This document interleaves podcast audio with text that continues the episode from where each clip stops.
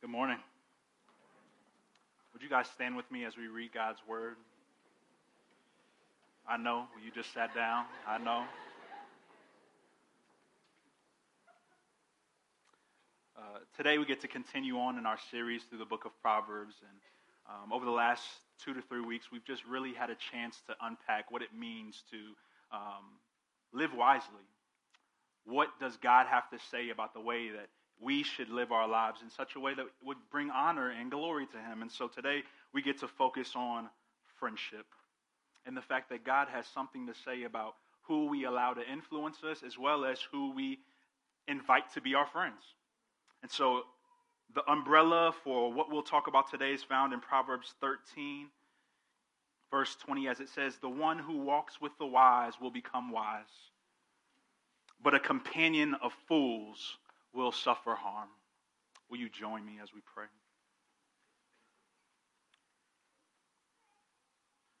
Father, I can't think of anything greater, of any greater privilege, Lord, than to look to you to be our help.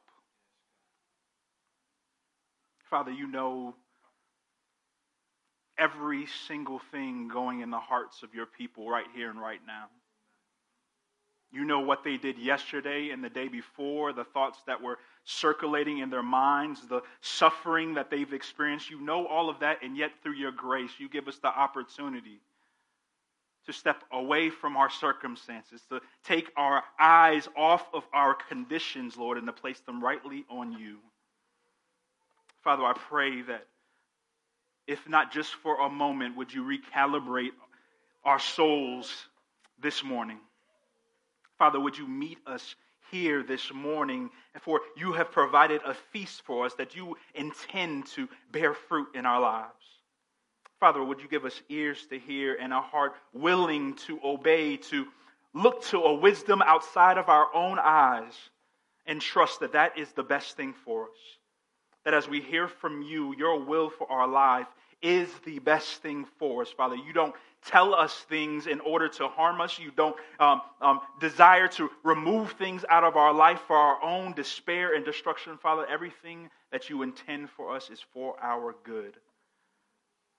Would we fight? Would you give us your grace to truly believe that, God? That even when you call us to do hard things, Father, what we know that is for a good purpose. God, would you give me this morning the fresh filling of your spirit, that I would speak not as if it were my words, but as thus saith the Lord, Father. Would I hold plainly before your people what you have already spoken in such a way that lives would be changed, not as, as the result of any eloquence or any crafty or clever speech, but Father, because your word is powerful.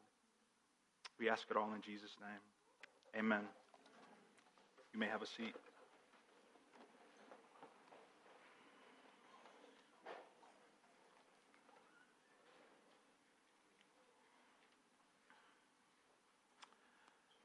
Friendship can be one of the most rewarding relationships that we get a chance to experience, but it also can be one of the greatest sources of pain. If we're honest, all of us know that friendships are often really hard. They require a whole lot of work. Friendships are those things that, you know, in order to have a friend, we have to be willing to be vulnerable to be humble, to lay down our lives at times, to consider somebody above ourselves. This is what is this is what friendship is built on. And if if if we really were honest about that, we know that that's scary to us. It's scary to entrust our hearts to somebody who we can't predict the outcome or their reactions. And our fear drives us to look to things like Facebook and Instagram and Snapchat and social media, whatever you whatever your cup of tea is, as a replacement for the very thing that God meant to be a blessing for us. We like predictability, and so it's much easier to click a button and say, add a new friend, than it is to actually go up to somebody and start a conversation. It's a lot easier to say, when I don't like what you have to say, let me just unfollow you But not even that. Let me unfollow you and give the impression that we're still friends, even though we're not. You know that button on Facebook that says unfollow posts, but still remain friends? How many of us have clicked on that button from time to time? How many of us have, in this room, heard from people who have differing, differing opinions or thoughts that have offended us, and rather than confront it, rather than invite a relationship, we'd rather just say, let me kind of cut you off. Let me still think that I care about you, but in all actuality, I could care less about anything that you have to say or what's going on in your life. We like the predictability of knowing that if I invest in this relationship, I, the love that I give is going to be reciprocated. And so, friendship for us is scary. I think our fear of genuinely being known and being in a relationship it leads us to where our friend circles are really made up of people who have all of the same interests, all of the same uh, accolades, all of the same desires, all of the same fill in the dots. Because we don't want to have unpredictable responses. Think about your friendships. How many of your real friends look just like you? How many of your real friends come from a similar socioeconomic background? How many of your friendships um, are, are based on same level of attraction or job status or career pursuits or whatever it is. It's not that those things are a bad thing. It's that in God's design for how He wants His people to live, He wants something better for us. He wants the basis of our relationships, the basis of our friendships to be built on something other than what everybody else uses in order to establish a relationship. The truth is, is that we surround ourselves, we, we, we allow people around us to, who, to influence, influence us, really because we believe that our friends or choosing friends is a mental decision rather than a spiritual one. Let me say that again. We we think that choosing our relationships is just a mental or intellectual decision, but what God is going to show us today is that no, in fact, the people that you surround yourself with ultimately will reveal what's going on in your heart. The people that you tether yourself to will expose what your heart chases after and what's most important to you. And so, super, superficial realities built on anything but Christ, all they do is expose that what we're really loving may not be the thing that we're actually loving the most. Today's message can be summed up in really one sentence, and that's this that the company you keep will impact the way that you live. The company you keep will impact the way that you live. If we get into the text, my first point is this that as the author begins to unpack what this really means, he says that one, we need to pursue the right people. He opens up with the one who walks with the wise will become wise. The one who walks with the wise will become wise. Off the bat, the writer is implying that there are people connected to your life that will either enhance your life or bring your life to ruin. There are people in your life that will either enhance your life in a way that leads you to something greater than the condition that you were in before you met them. How many of y'all can think of individuals who God has brought in your life and you know that you would not be where you are today if God had not allowed you to be their friend? That there are people that God has sent that um, encourage you in ways um, that you couldn't even have imagined if it were left up to you just choosing the friends that you wanted. That there are people who will enter into your suffering, enter into your circumstances, that on the outset you know beyond a doubt that they were God sent, and that they are there to help you become more like Jesus. The text begins with wanting us to understand that, that there are individuals that we should desire to tether ourselves to people who will not only entertain us, but would help us become more like Jesus. I think a question that we have to ask ourselves from this test is who are these wise people, though? What does it mean to even be wise?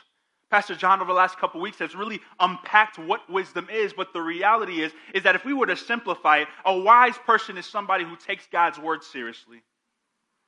A wise person is somebody who doesn't just live for the moment or live for the temporary satisfactions of this life. A wise person is somebody who's going to say, I believe God to his word, and I'm going to live that out because I know that that is the best thing for me. And if it's the best thing for me, then that means that that's the best thing for you. A person who is wise is more concerned about your godliness than they are whether or not you like them or not. A person who is wise will present a example before you that allows you to not see this perfect picture, but allows you to say, but allows them to say, hey, follow me as I follow Jesus. The author would seek to instruct us that if we are to be wise, that we need to find or befriend wise people. Those who are chasing after this God that has saved us. And so, in thinking about that, we might ask the question so, so are you saying that in order for us to be wise, that we need to be around other people? Are, are, are you saying that, that somehow my maturity is connected to the lives of somebody else outside of myself? The answer is yes. This is not about you attaining wisdom on your own. This is not about, Christianity is not about you and your personal relationship with God. If God wanted you all to himself, or if God wanted you to remain in a place of isolation, then there's his plan A for us has always been that as he brings us into relationship with himself, that he surrounds us with a family. For the Christian, if you find yourself in a place where you're like, man, God, I'm tired of people and I really want nothing to do with anyone else, I want to caution you because scripture would say that your isolation will lead to your continued immaturity. God has made it out so that we as Christians, if we are going to grow, then we need other people in our lives. And the beauty of God's church is that he provides not only a family of people who look like us or have all of the same interests, He provides us with a family of people from all different backgrounds and all different ways of life. He provides us with a family of people who are going to, whole as a whole, come around us and then make us who God wants us to be. Individualism in Christianity will only lead to prolonged immaturity, and we have to understand that. The author wants us to know that if we are to become wise, we need to attach ourselves to people who are wise. Don't forsake the blessing that God has given you in His church and through His people. But not only that, He wants us to understand that we need others to shape how we go about our selection process if we solely base our relationships on how people think the way that they, we think or agree with everything that we have, then we'll find what we'll find is that we will, in many ways, become a stunted, growing Christian.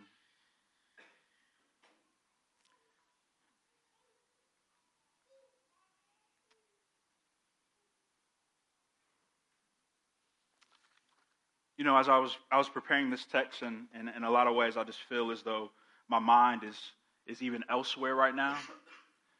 And this point, I think, is so key and so gracious for us because um, it reminds me of what Christ has done for us. It, this past week, I was at my house, and, and really the last two weeks has been extremely hard simply because of differing thoughts that I've been battling in my own mind.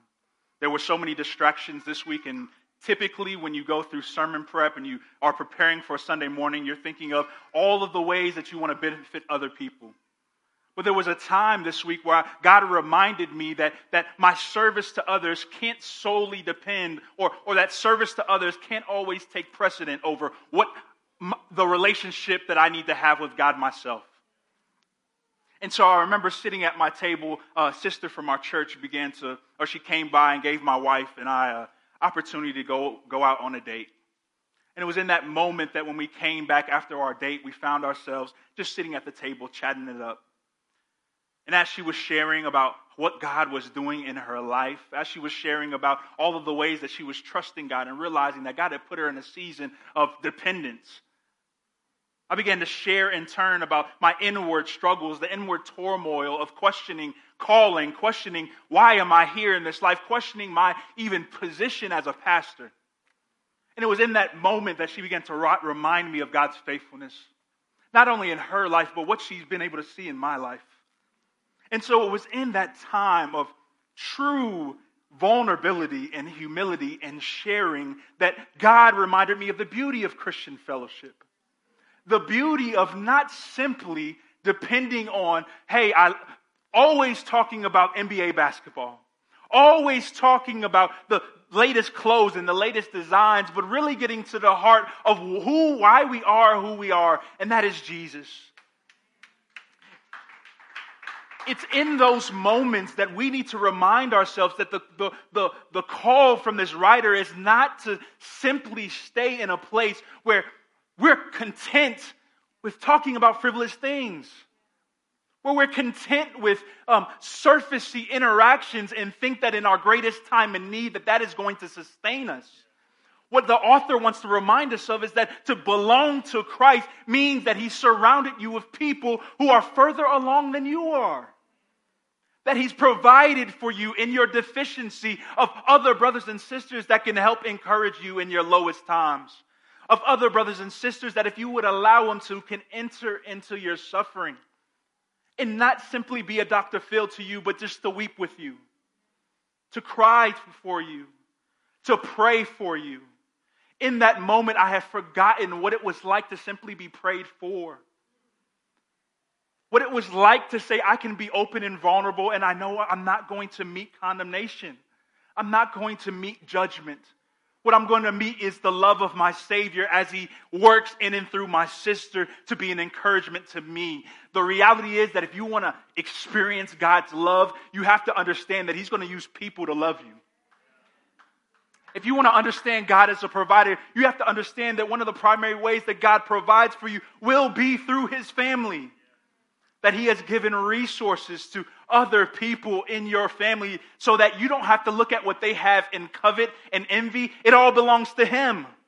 So when you ask, when you come and you have a need, stop thinking that it's that we have to remain in our pride and be fearful to ask from others what we need. The beauty of belonging to the body of Christ is that all of it belongs to God and the way that God will bless you will be through Him working in the heart of someone who knows Him and giving what doesn't belong to them to you.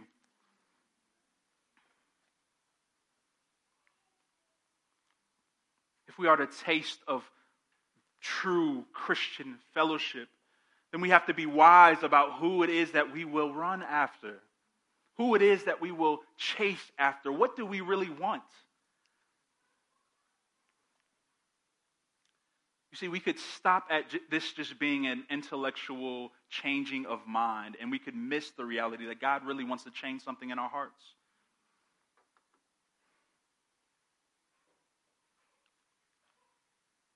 For the believer, you can only chase after wisdom if you desire it in the first place. If you think about your life right now, if you think about your friendships, what would they testify about what your heart truly desires? Do you really want to grow in your relationship with God? Do you really want to be wise? Or are you content and satisfied by remaining at, I'm just enough of a Christian to pass the test? Or I'm a Christian, but I want so much more of Jesus?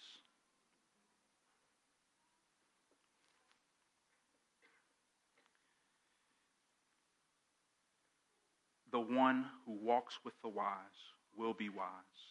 Let me hit on that one point once again. This is not talking about listening to a podcast or a sermon series online.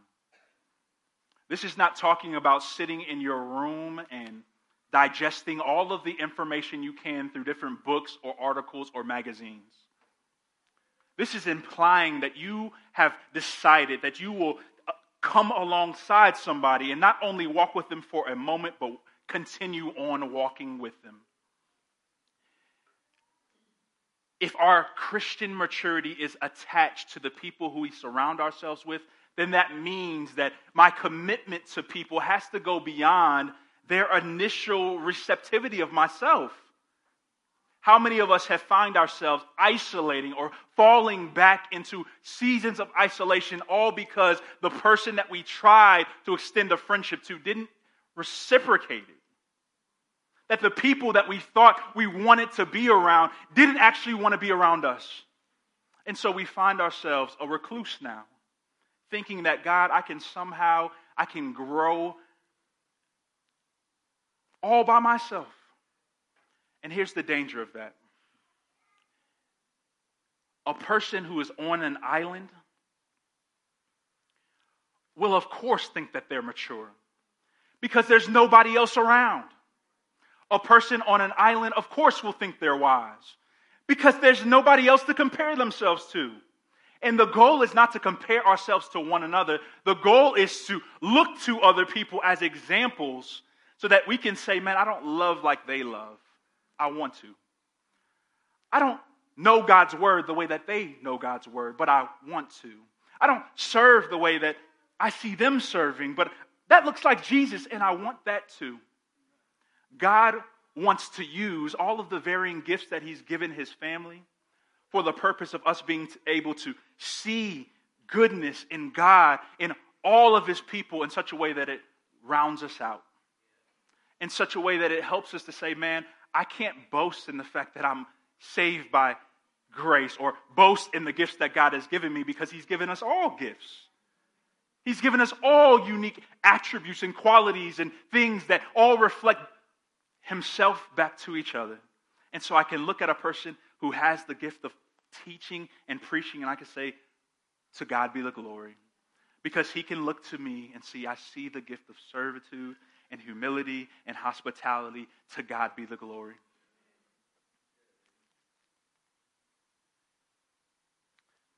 But it's not enough for us simply to attach ourselves to the right people or the wise people. You can be attached to all of the right people and yet still remain immature. Look at what Proverbs 15 31 says. It says, The one who listens to life giving rebukes will be at home among the wise. Anyone who ignores discipline despises himself, but whoever listens to correction acquires a good sense. The fear of the Lord is what wisdom teaches, and humility before honor. You can hang among the wise, you can position yourself around all the right people, and you can deceive others into thinking you're something you're not. Who you are connected to does not directly reveal who you are as a person.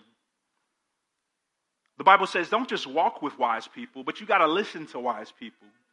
You got to be willing to say to yourself, you know what? I don't know all of the right answers. You've got to be willing to say to somebody, say, I don't trust myself enough to make this decision on my own. And so, therefore, I'm going to allow you to speak into my life and not only hear your consultation, but actually obey the things that you're giving to me as advice. Pastor John talked about this last week of how we make wise choices. Don't wake, make these types of choices on an island. Invite people into your life. The act, the art of listening and saying that I trust my life with somebody in somebody else's hands who knows me and loves me in such a way to where I can actually believe that what they're saying is for my good. Listen.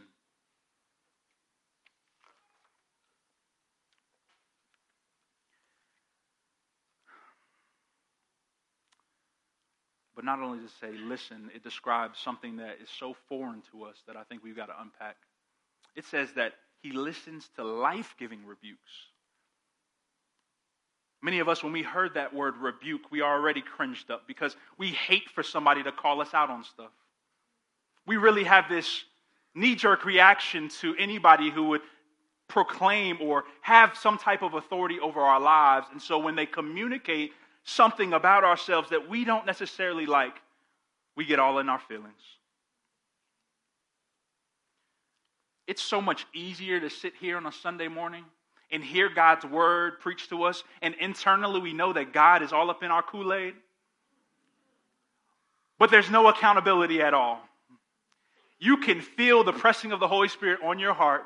You can know that God is calling you into deeper waters, and then in an instant you walk out these doors and you act like you didn't, that God, that God doesn't even exist, even.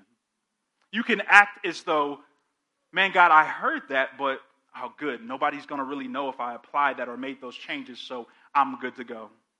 And you will do that week after week after week after week. You may even hear something in this message, and what comes to mind is that other person you're glad is hearing that. This isn't just something common to us in this room. David, after sleeping with another man's woman, making it possible by leveraging his power to put her husband on the front lines, hoping that he would get killed, is confronted by a prophet Nathan who comes to him, giving him this story, this example of this rich man and this poor man who had this livestock and, and goats. And in this story, totally intended for David to understand, yo, I'm talking about you, David gets infuriated as we need justice for that man who stole that other man's sheep. To which Nathan says, yo, I'm talking about you. And it wasn't until that moment that contrition of heart and pain and sorrow crept in because now the theoretical turned into the personal. The large cast out seeds of hoping that God would take what is said right here on this stage and produce fruit. No, that was turned around to say, nah, God, God wasn't okay with us just being hearer of his word. He wanted to confront us personally. He wanted to get up in our business so that we could know that He's concerned not just about the masses, but He's concerned about the one. Like David, we're guilty of this. But the text isn't just implying that the ownership of how a rebuke comes off is just on the hearer or just on the one giving the rebuke. It also talks about the posture of the heart of the recipient. The rebuke is life giving to the person who actually desires to grow.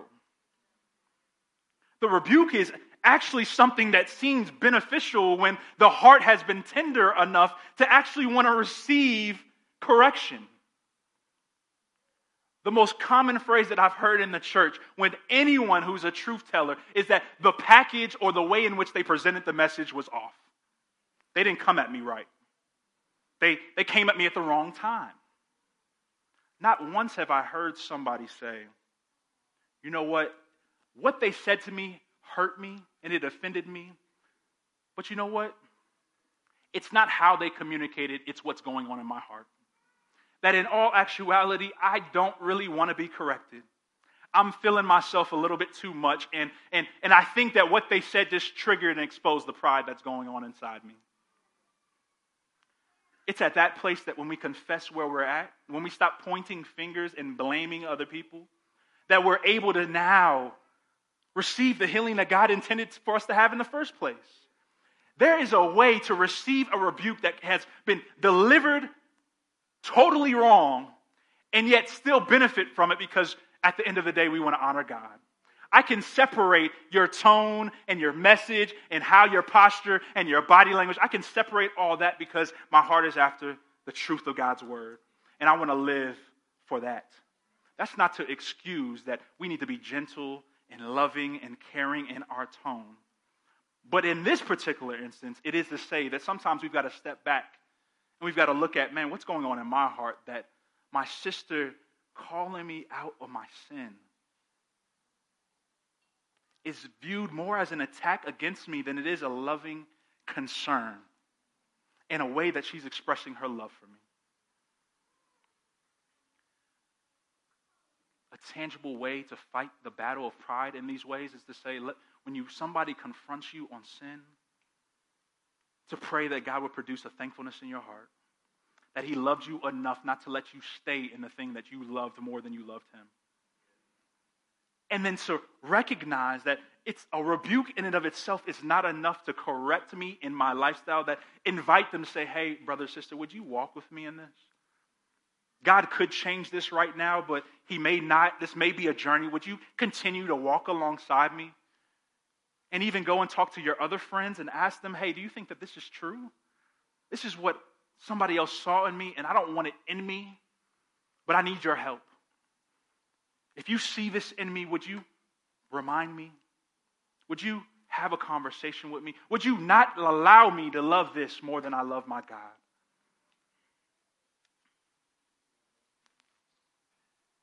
This is the beauty of Christian community. These are the types of people that we need to strive to surround ourselves with.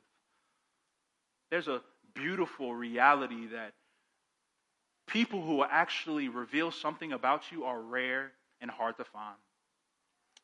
People who will actually get out of their comfort zone and have a conversation with you about something blatant, not policing every area of your life, but a habitual pattern that they know is leading to your destruction, that they will step in the gap and say, Brother and sister, I'm not going to allow you to fight this on your own. I'm going to love you enough to say a hard truth because I'm more concerned about your soul than I am about my feelings or your feelings against me. Truthfulness becomes grace when the person gives truth and not only that, but they commit themselves to lovingly walk with you and pray with you as you recover, as you grow. God wants us to have that. There's a quote by Matthew Henry that says this that the character of the wise man is very willing to be, be reproved. So he chooses to converse with those that both by their words and example will show him what is amiss. The ear that can take the reproof will love the reprover the reprover becomes a faithful friend to him because in the reproof he finds genuine love.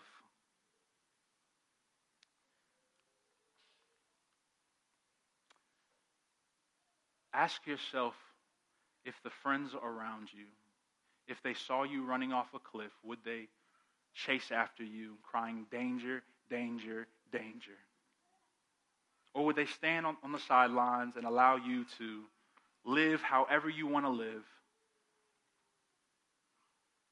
not being willing to confront or correct or to challenge, ask yourself are they really my friend? Are they really my friend? The text doesn't just stop there at who we should choose to be friend, but it tells us who we are to avoid. As it continues, it says, But a companion of fools will suffer harm.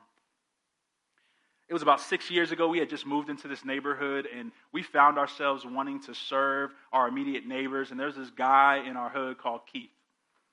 Keith was in a wheelchair and just a, a dude that had lived in the neighborhood all his life. And so we remember um, at the time, one of my friends, uh, we're staying in our house together. And at 2.30 in the morning, this dude calls us and is like, hey, man, I need a ride somewhere.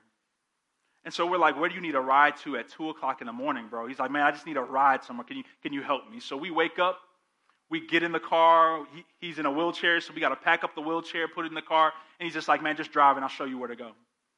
So we're driving. Mind you, this isn't the West End of now. This is, this is the West End of way back then. And so we're driving in the middle of the night in the cut, and I'm like, man, I don't know this area well enough to know where I'm at. But all of a sudden, we pull up to this dark, shady looking house. And so we're at this house, and he's like, okay, this is the house right here. And we see some guys in the front, and we're like, man, this don't, this don't really look right. And so he says, hey, I'm going to, there's a steep driveway. So he says, man, I'm going to need you to push me up the driveway. And so I was the wise one in the group. And I said, nah, bro, I'm, I'm good. I'm going to wait here for you. But my other friend was like, all right, man, I'll, I'll push you up to the door. So he pushes them up this steep driveway, and they get to the door. And I really just found this out like a couple days ago. They get to the door, and there's this dude that pokes out a shotgun out of this hole. He's like, man, who are you? And so the dude's like, man, I'm Keith, I'm Keith. Name dropping as if they actually knew who he was. Well, this was a trap house. So they was like, yo, I don't know who you are, but y'all better get out of here, pointing a shotgun at him. And so, as a smart man, they turn around and they make their way back to the car. And it was at that moment that we realized, man, that's not the type of person I need to be friends with. That's not the type of person that I need to associate with because if he's going to take me to a trap house at 2 a.m., then there's a problem. The reality is that everybody can't be your friend. Everybody can't be your friend. And not only that, but everybody shouldn't be your friend. Sometimes in Christian, in Christian church, we, we know that we're family, and so family means that we need to invite or open ourselves up in the same way to everybody. It means that, yeah, I'm family, but that means that in some ways we function as if everybody should have the same amount of access into our lives. And I don't know about you, but to have a few friends is hard enough as it is. To have a few people that I can be open with and honest with, that I can lean on in times that are difficult, man, that's hard enough, let alone the 260, 270 members of our church. And we'll hear that and we'll feel bad. Man, I can't be everybody's friend. But the Bible here is painting a picture of not being everybody's friend, but it would challenge us to say, no, the goal is to be friendly to everybody. However, there is a need to have a close group of friends that you can actually lean on. And so he's going to tell us that even in the midst of all that's great around here, there are people that we need to avoid. Look at what he says Proverbs 23 9. He says, Don't speak to a fool, for he will despise the insight of your words. That there's a type of person that when they receive instruction, they spend more time trying to convince you of what they want to say than they are listening to what you have to say to them. There's a type of person who likes to rebuttal simple, basic truths of Scripture that are obvious to everybody else, but somehow they have a key, keen insight that's totally different than all of the church. Don't waste your breath on these people. But not only that, it says, Proverbs 22 25, it says, Don't make friends with an angry person and don't be a companion of a hot tempered one or you will learn his ways and entangle yourself in a snare. The temperament of certain people can rub off on you. That there's a type of person who just seems angry about everything. That social media is, reveals a lot of this, where you have certain people who always are the contrarian, always attacking or angry about some type of injustice, which is a good thing. However, when you see but however, if that's all that they discuss, if that's all that they're about is what they're against, man, you be cautious. Be cautious not to mistake their passion or their or mistake their anger for passion and zeal. Be cautious of being around people who find fault in every single thing because if you're not, you'll learn their ways. It's amazing how you can go and sit in a room with somebody and you're happier, happiest as can be, and the next thing you know is that they just start talking, and the next thing you find yourself is, is that, man, I'm angry. Why? You're asking yourself, why am I even angry? I was happy when I came here.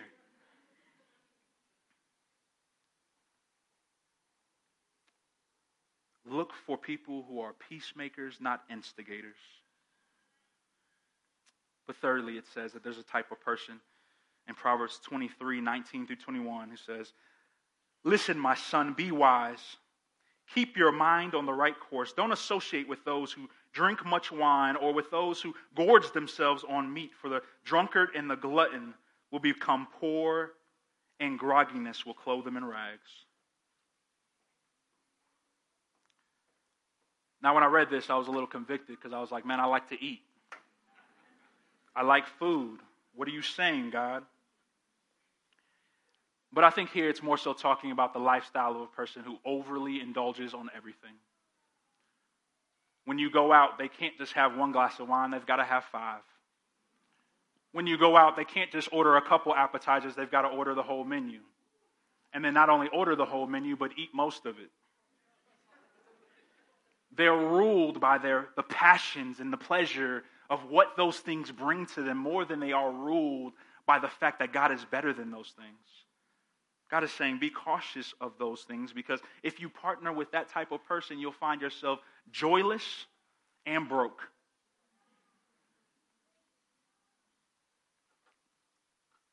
But lastly, he gets a little deeper into our business as he goes into Proverbs 2019. He says, The one who reveals secrets is a constant gossip. Avoid someone with a big mouth. Whew. Avoid the person who's always spilling somebody else's tea. Avoid the person who enjoys going on MediaTakeOut and gossip and uh, TMZ and all these different things, wondering about other people's lives rather than them being concerned about their very own life. We're so indoctrinated as a culture, culture with gossip media that we don't even recognize that what people are actually making money off is gossiping about other people's lives. And we eat it up. And we like to talk about what Beyonce's doing, what's going on in her, their marriage. We like to talk about our favorite rapper, our favorite artist, and all the troubles as if what they're actually saying is in any way true. Me and my wife went to this event, and um, this pastor was talking about ad- uh, abortion. And in his, in his sermon, I guess you could call that, in his sermon, he goes in and talks about Brett Kavanaugh. And he brings up this point that the reason why we need to make sure Brett Kavanaugh or Brent Kavanaugh gets into the Supreme Court is because we need to fight the leftist agenda. We need to make sure that this man or what they're doing really is not about his sexual assault or accusations. What it's about is some political scheme. To which I said, Bro, you don't know the man. Why are you bringing up this man's business in a time where we should be looking at how God is concerned for the least of these?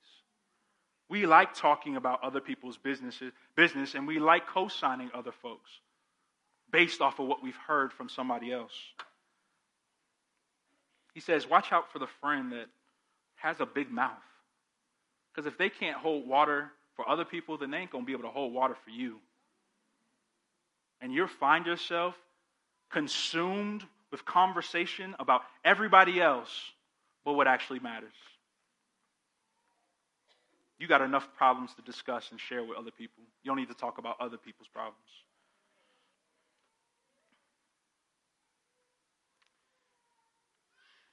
But there's also the reality that misery loves company. I've been in church long enough to know that there's times where members are hurt, sometimes intentionally or unintentionally, where people leave churches.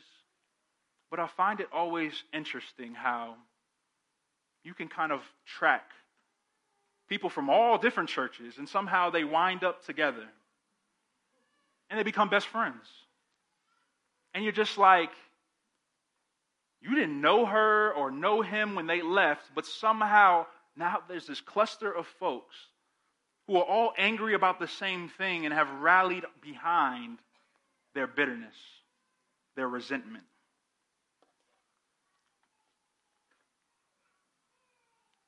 Paul would go as far as to tell us in 1 Corinthians that we don't need to be deceived because bad company corrupts good morals that God has called us to be friendly to everyone, to be loving. But He also has said, but you need to watch out for the people who influence you the most, the people that you walk with, the people that you listen to. That there are some people that are around you, not because they actually love you, but they love what they can get from you, or they love what they, you can do for them.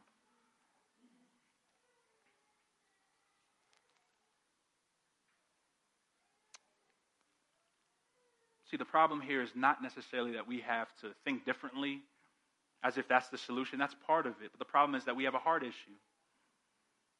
The problem is that our hearts chase after things and chase after people and invite them or naturally draw them into our lives.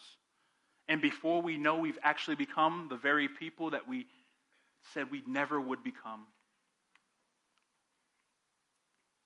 That longing for social satisfaction and emotional needs to be met is evidence in the girl who will give her body to a man that isn't her husband. It's evidence in the guy that will settle for the first woman that gives him attention. The lack of satisfaction in our own heart leads us to want things or to use the gift that God wants for us in a way that only serves us and not other people. So, if our heart is the issue, what is the solution? And I can't think of a greater solution than we have to look to Jesus. We have to look to the one that when we think about our greatest needs, whether spiritual or emotional, we have to look to the one who's given us an example of the ultimate wise man. The one who, though he was eternally glorious and though he, seated, though he was seated in heaven, left everything that he had there and took on human form for us so that he could not only boast in his majesty, but become lowly as a servant. We have to look at this Jesus who, though he was wise, didn't allow his wisdom to keep us from the foolish men and women of this earth, but his wisdom allowed us to come alongside, to live amongst us, to serve, to care for us. And unlike the people that we would tether ourselves to, unlike ourselves who we would say, man, I possess a certain level of wisdom, we fail in that the people that are around us will never be completely wise. We're limited in our ability to do that. But Jesus, who is fully wise, is able to take his righteousness and his wisdom. And when you enter into relationship with Jesus, he won't fail you. When you enter into a relationship with Jesus, his righteousness rubs off on you in a way that it not only changes your behavior, but it first changes your heart. He starts to give you new desires and new longings and new passions to where you hate the things that you once loved and you love the things that you once hated.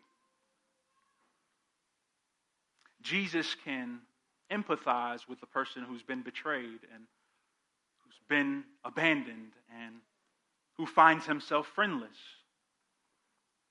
In the garden, Jesus, as he is praying, goes to his closest friends and says, Hey, I, I'm in my darkest moment, and I come back having asked you to pray with me, and I find you asleep. Not once, not twice, but three times he does this. Jesus, who had a friend who told him, I will follow you to the ends of the earth. Nothing can scare me away, nothing can keep you from following him. Peter denies Jesus three times. As Jesus is on the cross, all of the people who profess this deep love for him, all the people who said, I'm going to ride with you to the end, Jesus finds himself lonely and abandoned. So if you're in here and you say to yourself, I can't, I, I, can't fathom that there's a God who would look upon me and actually love me. I can't fathom that there's a God who would say, though you may not have the friendships that you want, why don't you start with me as a, your very first and most important friend? Because I can promise something to you that other people can't. I can promise that my commitment to you is unwavering. I can promise to you that my love for you will be unconditional. I can promise to you that there's nothing that you can do to fix yourself up that would somehow make me more make yourself more pleasing to me. I did what needed to be done, and I initiated love for you. I demonstrated love for you. So, if we believe that, how does that change the way that we interact with one another? How does that change the way that we view initiating relationships with other people? That if Jesus was willing to go to the full extent of coming from heaven down to us, then how much more can we look at his example and pursue building a relationship with other people. The reality is that we all need one another. That God has not made us to be isolated. God has not made us to be Christians on an island, but that God has surrounded us and provided for us a family. And so as we think about the relationships that we have, a couple a couple points or a couple applications. One, the first is pray for your friends. Pray for the people who you have in your life right now that you know have been this breath of life into you. Pray that that would strengthen, that God would strengthen your relationship. But also pray for the friends that you don't have yet. That as you hear about who we should invite in our lives, that we would ask God for wisdom. Jesus, before he selects the disciples, it says that he goes to the mountain and he prays. And he doesn't just ring off or roll off a quick prayer, God, give me help me choose somebody, but he spends the entire evening praying for whom God would want to bring in his life. How earnest are you in praying that God, that God would give you friendships with people who could walk with you and people who you could listen to and trust their advice for your care? But not only that, I want to encourage you to be content with the friends that you have. Stop always looking at other friend circles as if the grass is greener on the other side. They got problems too. In many cases, it's not that we need to hear a message like this and be like, I need to cut off all these different people and get a whole new friend circle. What I think what God is after and what I want to encourage you to do is to say sometimes it's not that, but it's changing the trajectory of our friendships that we have. It's saying that it's easy to get off course, it's easy to get off base, and to make our friendships about something that really isn't that important. And it's about taking, the, uh, taking that first step and saying, Will I have the courage to say, Hey, I want more for our relationship than what it's been? Let's commit together on ways in which we can love God more and love each other better. And that takes humility.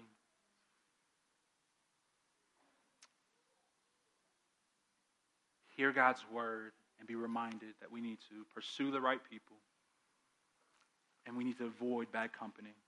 But we need to look to Jesus as our example and know that he's provided everything that we need in order to be all that he wants us to be. And he does that through his family. Would you pray for him? Father, I thank you for grace. I thank you that um, your word is powerful enough to accomplish that which you please. And I pray that the seeds that have been sown would bear fruit. Father, I pray that you would deepen our um, commitment to pursuing the right relationships. Would you give us wisdom on the relationships that we need to sever? The relationships that have been harmful to us, the relationships leading us further away from you. And would you give us the courage to have hard conversations with those that we love, those that you've placed in our lives, Lord, that we would truly believe that you can restore and repair even the worst of situations.